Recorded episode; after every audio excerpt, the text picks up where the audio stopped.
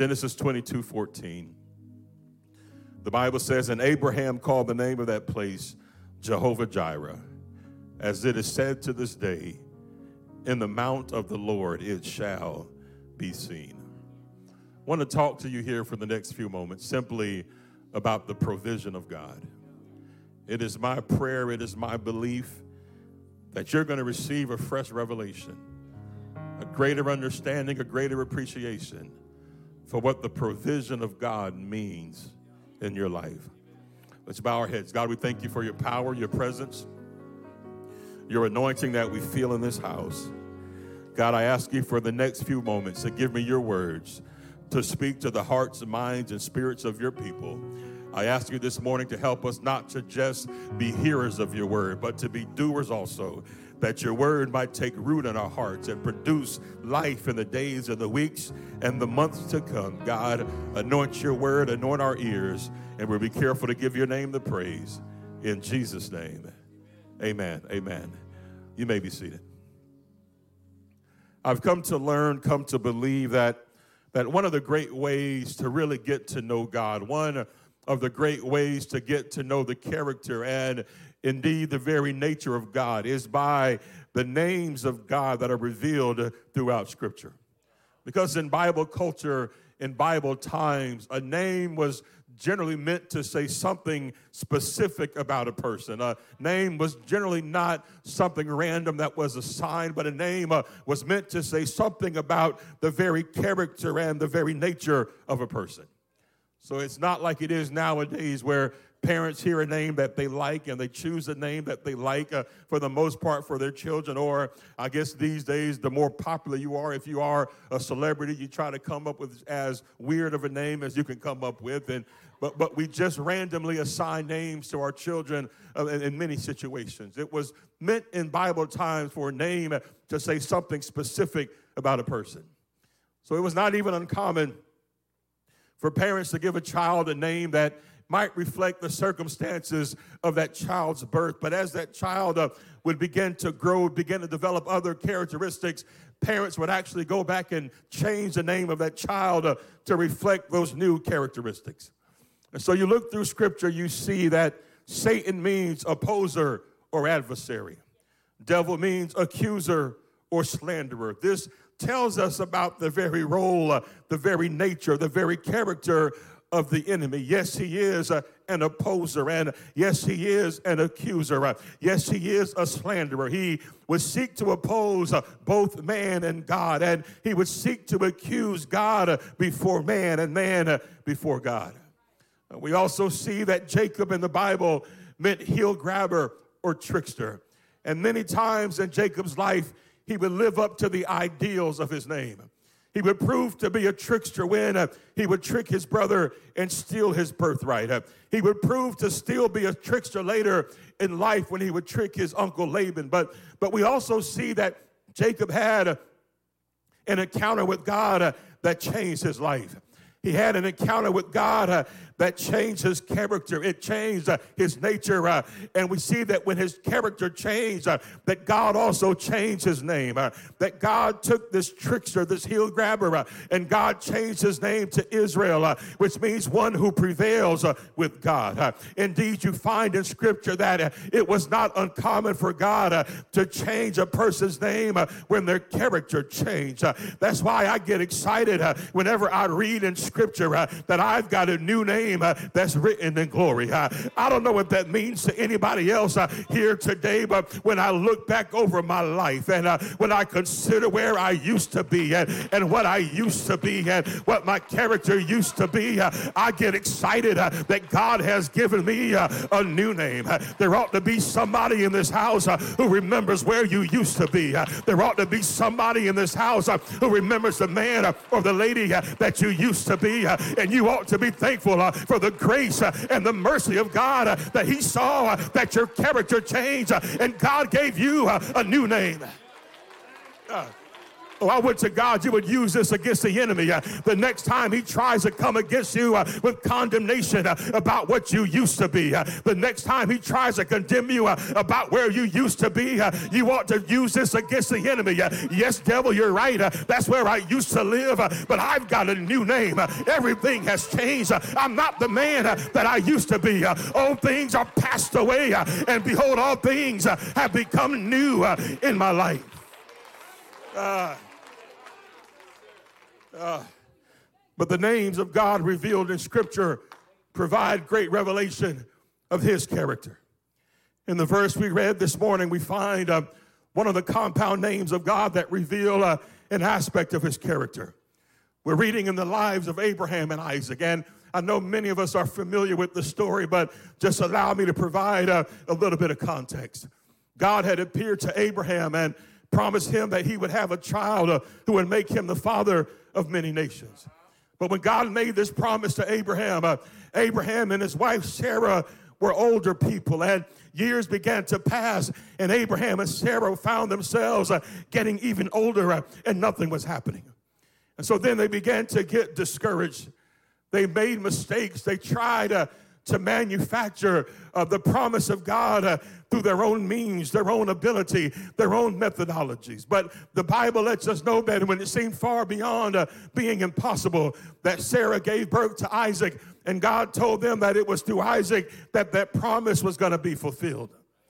Many years later, after Isaac was born, uh, God again appeared to Abraham and told Isaac, told Abraham uh, to take Isaac to a mountain that he would show him, uh, and there to offer Isaac as a sacrifice.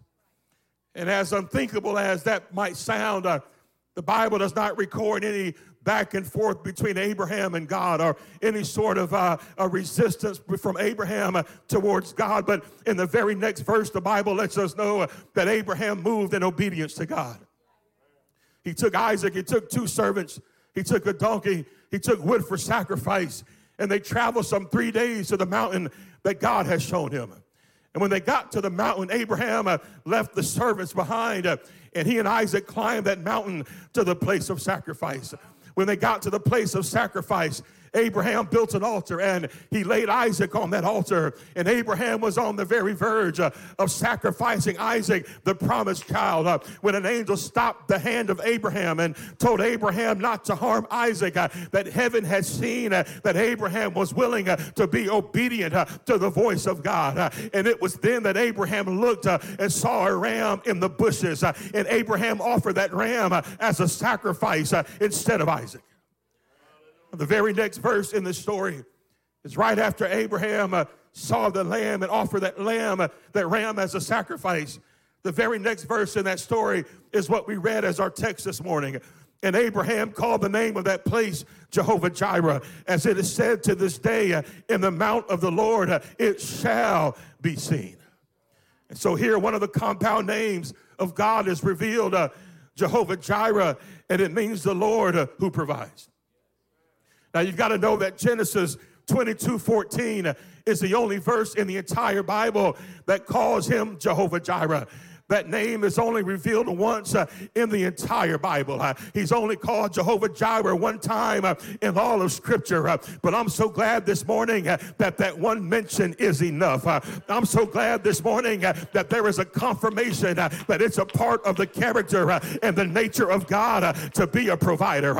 I'm so glad that I know that He is Jehovah Jireh. I believe there are testimonies in this room, men and women who could say, I know for a fact that He is Jehovah Jireh. Because if not for Jehovah Jireh, I would not be the man that I am this morning. If not for Jehovah Jireh, I would not be the lady that I am this morning. If not for a God who provides, we would not be the family that we are right now. If not for a God who provides, we would not be the church that we are right now. I am what I am because God has been a provider.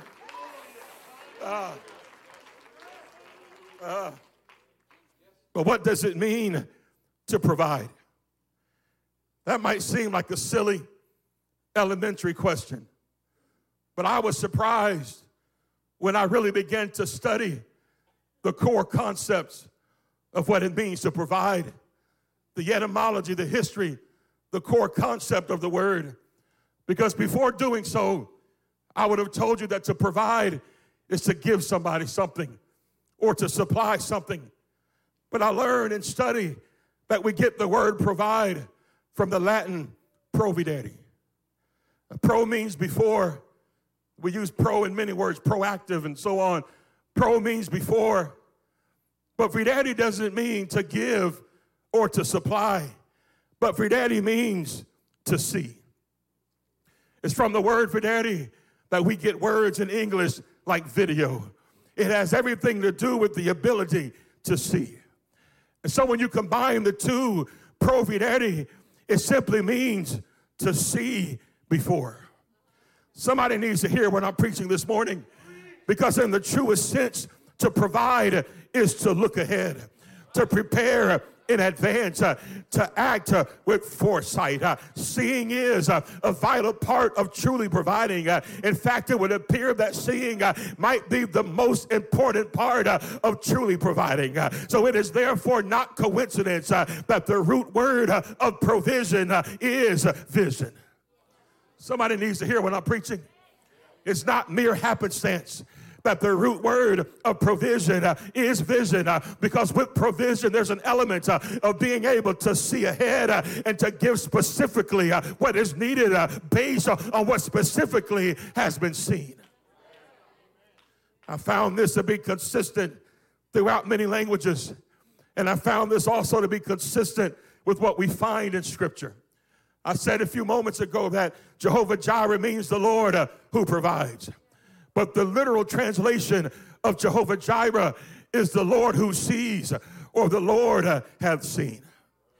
I'm preaching this here this morning because I'm convinced that the concept of Jehovah Jireh has become watered down over the years. Uh, I'm convinced that we've lost a lot of the meaning uh, of Jehovah Jireh over the years, uh, and the way we use it now uh, does not reflect the way uh, it was meant to be used or the way uh, it was used originally. Uh, because in that moment when Abraham called God Jehovah Jireh, in that moment when the life of the promise had been spared and God gave a substitute sacrifice, in that moment when God stopped the hand of Abraham and when Abraham called God Jehovah Jireh. He wasn't saying it like people say nowadays. He wasn't just saying uh, he's a God uh, who gives me stuff. Uh, he wasn't just saying uh, he's a God uh, who gives me things. Uh, but in that moment when Abraham said he's Jehovah Jireh, Abraham was saying he's a God who sees me.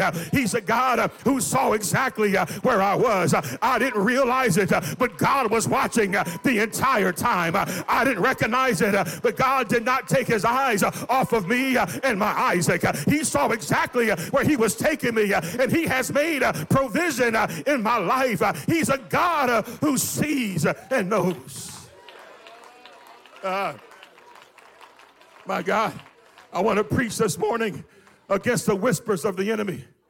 Uh, because the enemy will show up in your situation and try to convince you that God doesn't know where you are the enemy would try to show up in your circumstance uh, and try to convince you uh, that God doesn't see what you're walking through. Uh, he'll try to convince you uh, that God doesn't see uh, where He's taking you. Uh, he'll try to convince you that God doesn't know what lies ahead. but can I preach a fresh confidence into somebody's spirit? he's Jehovah Jireh. He's a God who sees, He's a God who knows. because if we're not careful, we might begin to see the provision of God as just some random, generic list of things that He gives us. Or we might begin to see the provision of God as a shopping list that we use to go to God to get what we think we need based on what we can see. But I'm preaching here this morning that the vision of God, the foresight of God, is a vital part of his provision in your life. It's a vital part of his provision in my life. It's a vital part of his provision to this church. It would appear to me that the greatest comfort in the provision of God uh, lies not in what he can do, uh, but it lies in what he can see. Well, I'll say that again. The greatest comfort uh, in the provision of God uh, lies not in what he can do, uh, but it lies uh, in what he can see. Uh, because God's ability uh, doesn't matter if he can't see where you are. God's ability doesn't matter if he can't see what you're walking through. but I'm going to preach it this morning until somebody believes it. There's a God who sees and there's a God who knows. there's a God who knows exactly where you are today. In Genesis 22, as they made their way to the place of sacrifice, Isaac began to look around and ask his father questions. Isaac said, I see the wood, I see the fire, but where is the lamb for the sacrifice? Isaac is going by what he can see. And what Isaac can see raises more questions than answers. What Isaac can see makes Isaac wonder how can we possibly do what God is telling us to do? How can we possibly complete what God is telling us to complete? How can we possibly make the sacrifice that God is calling us to make? But Abraham's response to Isaac's question was that God would provide himself a lamb for the sacrifice. Without a doubt, Abraham had much trepidation as he climbed that mountain. Without a doubt, Abraham had probably as many questions as Isaac did. Uh, but Abraham made that journey uh, with a fresh confidence. Uh, he says, God will provide uh, himself a lamb. Uh, once again, that word provide uh, literally translates to God would see to it. that's the confidence I would to God I could preach into somebody's spirit. I don't know what it is that you might be walking through this morning. I don't know what situation you might be climbing over this morning, but I would to God you would leave Atlanta West with a fresh confidence that God will uh, see to it. Uh, God will uh, see to it. Uh, once again, God did not just provide Abraham with something, God gave Abraham exactly what he needed in order to do what God had told him to do. There was nothing else God could have given Abraham in that moment that would have satisfied the moment other than what God did provide. Because once again, we serve a God who sees ahead, a God who sees all, a God who sees where you are at this moment, and a God who sees where He's taking you, a God who sees where your children are this morning a God who knows where your grandchildren are this morning, a, a God who sees uh, what is to come, uh, a God who sees where uh, his church is uh, this morning, uh, a God who sees uh, where this nation is this morning, a God who sees where our world is, and he will supply what we need.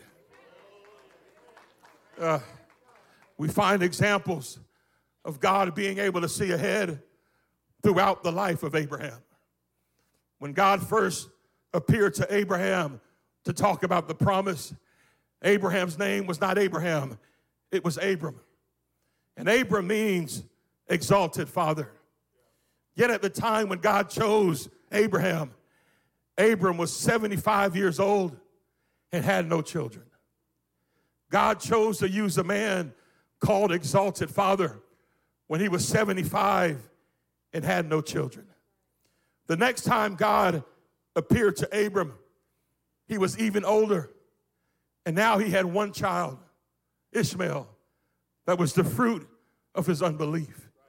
He had one child that was the evidence of his failure, his weakness, his shortcomings. And it was in that conversation that God changed his name from Abram to Abraham, which means father of a multitude. I hope you grasp what I just said.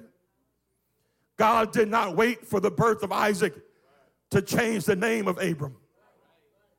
God did not wait for the promise to be fulfilled uh, to change his name. But God changed his name to Abraham when all he was uh, was an old man uh, with the fruit of his failure. Uh, all he was uh, was an old man uh, with the evidence uh, of his unbelief. Uh, all he was uh, was an old man uh, with his Ishmael. and God says, I don't have to wait for the promise to come to pass to change your name, but I can speak to you now, not based on who you are. I can speak to you now, not based on what you've done. I can speak to you now, not based on what you have, but I can speak to you now based on where I'm taking you uh, because I'm a God uh, of provision. Uh, I'm a God who sees what's to come and I can change your name before the promise is even born. I'm a God of provision. Uh, I'm so thankful that we serve a God who can see ahead. I could spend the rest of the day telling you story after story about the provision of God in my life in my family's lives. Those of you who've been here for a while, you've heard some of the stories. You're familiar with my family, but my parents were missionaries in Liberia, West Africa. We spent some 33 years on the mission field in West Africa. And prior to becoming a missionary, my father was in the army, the U.S. Army, but he was stationed in different parts of Africa. And so, even before I was born, uh, since the early 60s, my parents were in parts of Africa. And in all that time in Africa, the decades we spent in Africa, we had never owned a, a waterbed.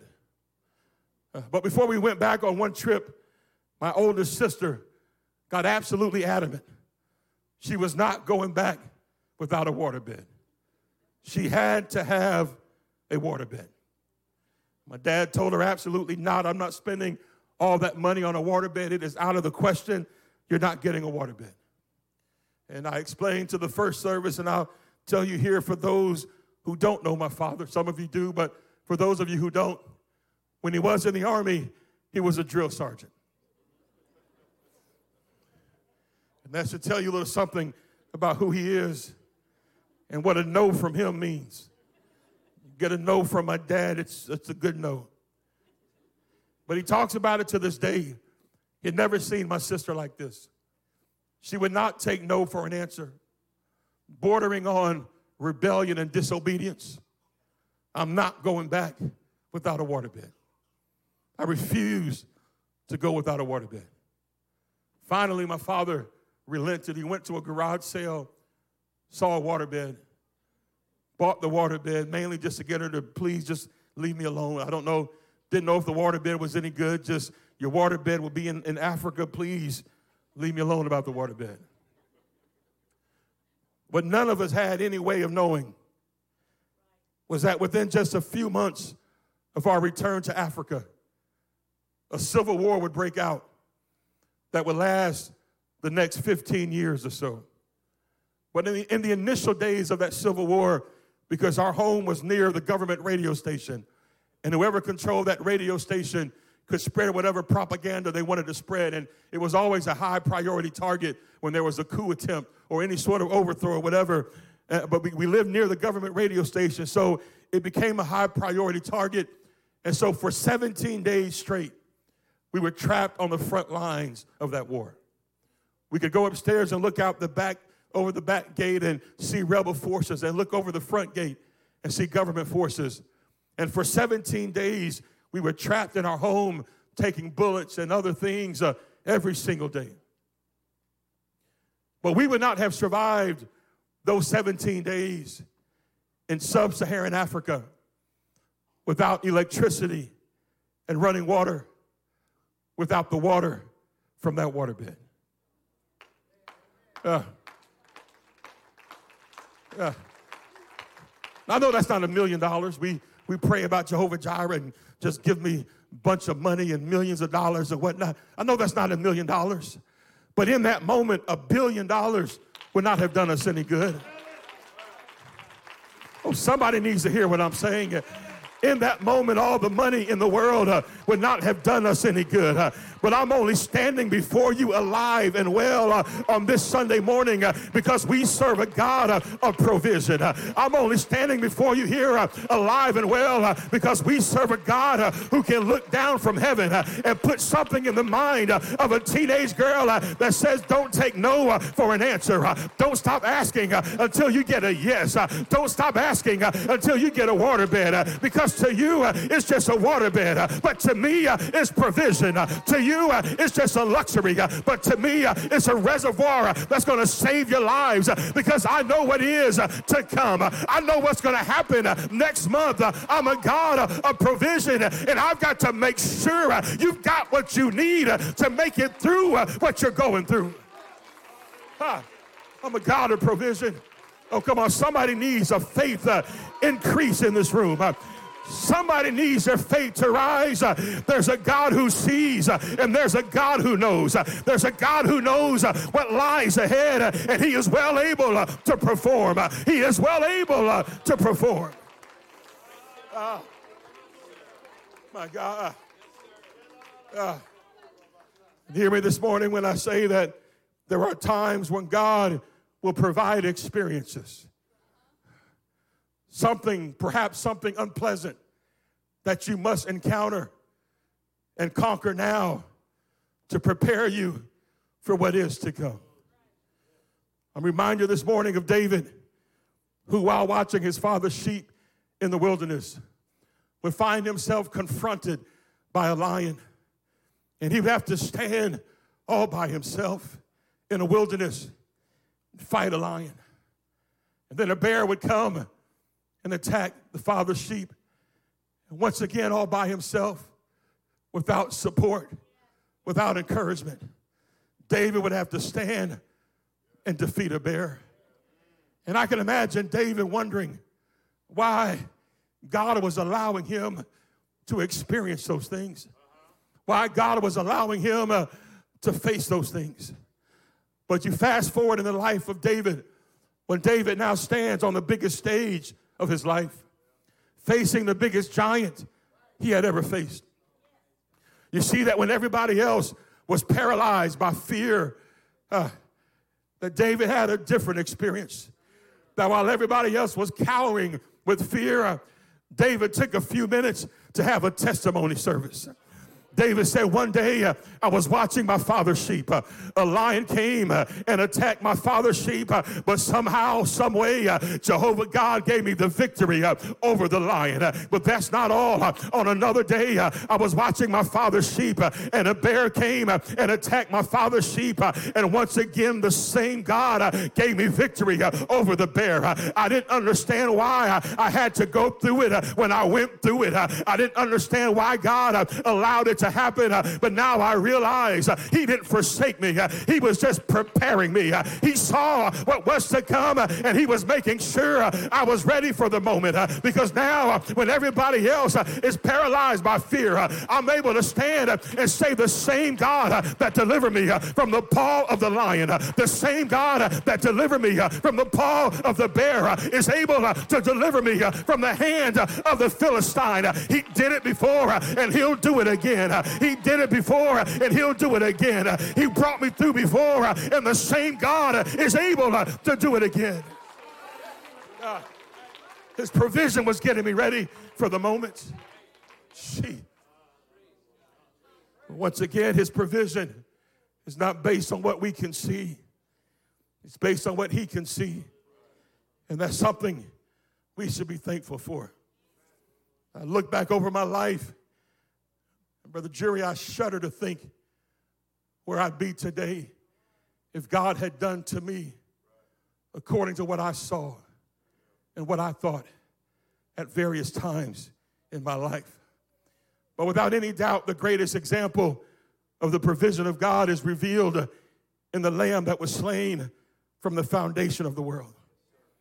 The one who was foretold of even in the garden. When Adam and Eve sinned, God let them know the consequences of their sin, the consequences of their failure, and those consequences have not changed. God said, Now there's going to be pain, There's going to be guilt and shame. There's going to be separation from God, and there's going to be death. But I'm just so glad that God never leaves us in that place. Because in that same conversation, God told Adam and Eve that one day the seed of the woman was going to bruise the head of the serpent. Adam and Eve had no way of understanding the real significance of this statement, but God is speaking in his provision. See, this is the only verse, the only time in all of Scripture where God talks about the seed or the Bible talks about the seed of a woman. Because biologically, the woman has no seed. And in every other instance, when the Bible talks about seed, uh, is talking about the seed of a man. But here, God is speaking in his provision. God is looking thousands of years into the future. And God is saying things are bleak right now, things are broken right now, things seem to be hopeless right now. Uh, but He's saying in His provision uh, that one day a child uh, is going to be born and he's not going to be the seed uh, of any man. Uh, he's not going to have any uh, earthly father, uh, and through him uh, there will come redemption. Uh, through him, man uh, will be reunited with God uh, in an intimate way. Uh, through him, man will be able to rise and walk in a newness of life. in him, we will live and move and have our being. he would bear the sin of the world. he would redeem us from the curse of the law. he would defeat the power of death, hell, and the grave. He who knew no sin would become sin for you and I, that we might become the righteousness of God in him. Through him, we who once were afar off have been able to be brought near. Through him, we would be able to enter the holies of holies. Through him, the works of the devil would be destroyed. For unto us a child is born, unto us a son is given, and the government shall be upon his shoulder, and his name shall be called Wonderful, Counselor, the mighty God, the everlasting Father, the Prince of Peace, and He would change everything. He would change everything. Uh, God did this because He saw what was to come, and He has already provided a way of escape. God would provide a lamb that would take away the sin of the world. And it's because of this lamb it's because of this provision that you and I can go free. It's because of this provision that you and I can rise above the consequences of sin and failure in our lives. That there would be no more spiritual death, that there would be no more separation from God, that there would be no more guilt, shame, and guilty stain in our lives. So if you're here this morning and you've never received the benefit of this, the greatest provision of God, please don't leave this house the way you came. You can be filled with the Spirit of God. You can be baptized this morning in the name of Jesus. That's not just ritual, that's not just Pentecostal tradition, but we're baptized in the name of Jesus for a reason. The Bible says, For as many as have been baptized into Christ have put on Christ. That something supernatural happens in the waters of baptism. Uh, that you come out of the waters different. You have put on Christ. You have put on that very provision of God. And so that when the judgment of God looks at you and says the wages of sin is death. It sees the provision, it sees the Lamb, it sees that you've put on Christ. And it says, yes, the wages of sin is death, but that wage has been paid. There's been a sacrifice, there's been provision made for the sin in his life. There's been provision made for the sin in her life. And now, because they put on Christ, they can go free. And God did this because He knew that we needed it. He knew that we could not be the people that we want to be without His provision. We cannot be the church that we desire to be without His provision. And so I preach here this morning a simple message of a God who sees, a God of provision, a God who knows where you are, and a God who knows what is to come. A God whose provision is sufficient for our lives. And that when God provides, God doesn't just give us stuff, doesn't just give us things, but He gives us exactly what we need in order to do what He's called us to do. Gives us exactly what we need in order to be what He's calling us to be. And His provision will match the circumstance, His provision will match the situation. I'm getting ready to close. Musicians can come. But Genesis 22 14, our scripture this morning. And Abraham called the name of that place Jehovah Jireh, as it is said to this day, in the mount of the Lord it shall be seen. There's something about that last line that speaks powerfully to me. In the mount of the Lord it shall be seen. One day it will be revealed. That when you go all the way to where God has been trying to take you, when you go all the way to the place of sacrifice, when you obey God and follow God all the way to where He's been trying to take you, in the mount of the Lord, it will be seen. So you've got to remember that Abraham did not see the provision of God.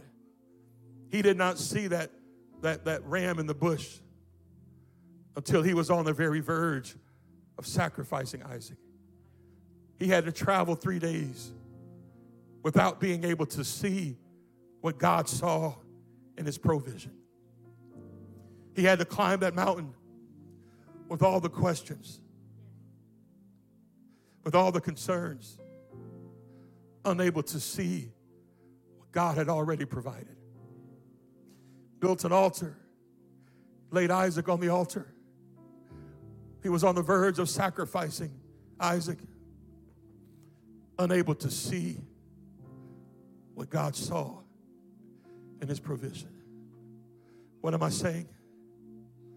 So you might not be able to see it now, but that's okay. You might not be able to see it now, but that's okay. Just don't stop walking. Don't stop climbing. Don't stop building. Don't stop believing. Don't stop being faithful. Don't stop obeying. Don't stop praying. Don't stop fasting. Don't stop trusting. You might not be able to see it now, but one day it will be seen. One day you will see what God saw in His provision.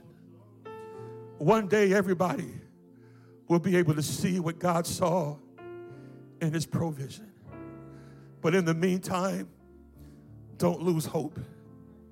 In the meantime, don't lose heart. In the meantime, don't get weary in your well doing. In the meantime, don't get discouraged and throw in the towel. In the meantime, don't allow the enemy to convince you that because you can't see it, that God has not provided it.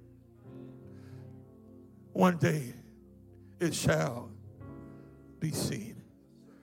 Can we stand all over this building? I'm preaching here this morning a very simple message of confidence and trust in God. A confidence that says, God, my trust doesn't lie in what I can see, but my trust lies in your provision. My confidence doesn't lie in what I can see, but my confidence lies in your provision. And I just trust you enough to be faithful. I just trust you enough to keep walking. I just trust you enough not to throw in the towel. I'll say it one more time. The enemy has somebody just about convinced that God doesn't see where you are. Has somebody just about convinced God doesn't see what you're walking through. Has somebody just about convinced that God doesn't see where you're going. But I'm preaching here, Jehovah Jireh. There's a God who sees, there's a God who knows, there's a God who sees, there's a God who knows, and He's in this room this morning. Jehovah Jireh is in this room this morning. Uh, and he wants to baptize somebody in this house uh, with the fresh confidence uh, that he's with you. Uh, he wants to baptize somebody in this house uh, with the fresh confidence uh, that all is well. Uh, he wants to baptize somebody in this house with the fresh confidence that he knows exactly where he's taking you and that you can make it, that you can make it. Just keep walking. just keep walking. come on, if that's you this morning, why don't you step out? these altars are open. If that's you this morning, uh, why don't you step out uh, and find a place uh, where you can say, Jehovah Jireh, my trust uh, is in you. Uh, Jehovah Jireh, my hope uh, is in you. Jehovah Jireh, my confidence is in you. I believe you see me. I believe you see me this morning. I believe you see me this morning. My confidence, my trust, my hope lies in Jehovah Jireh.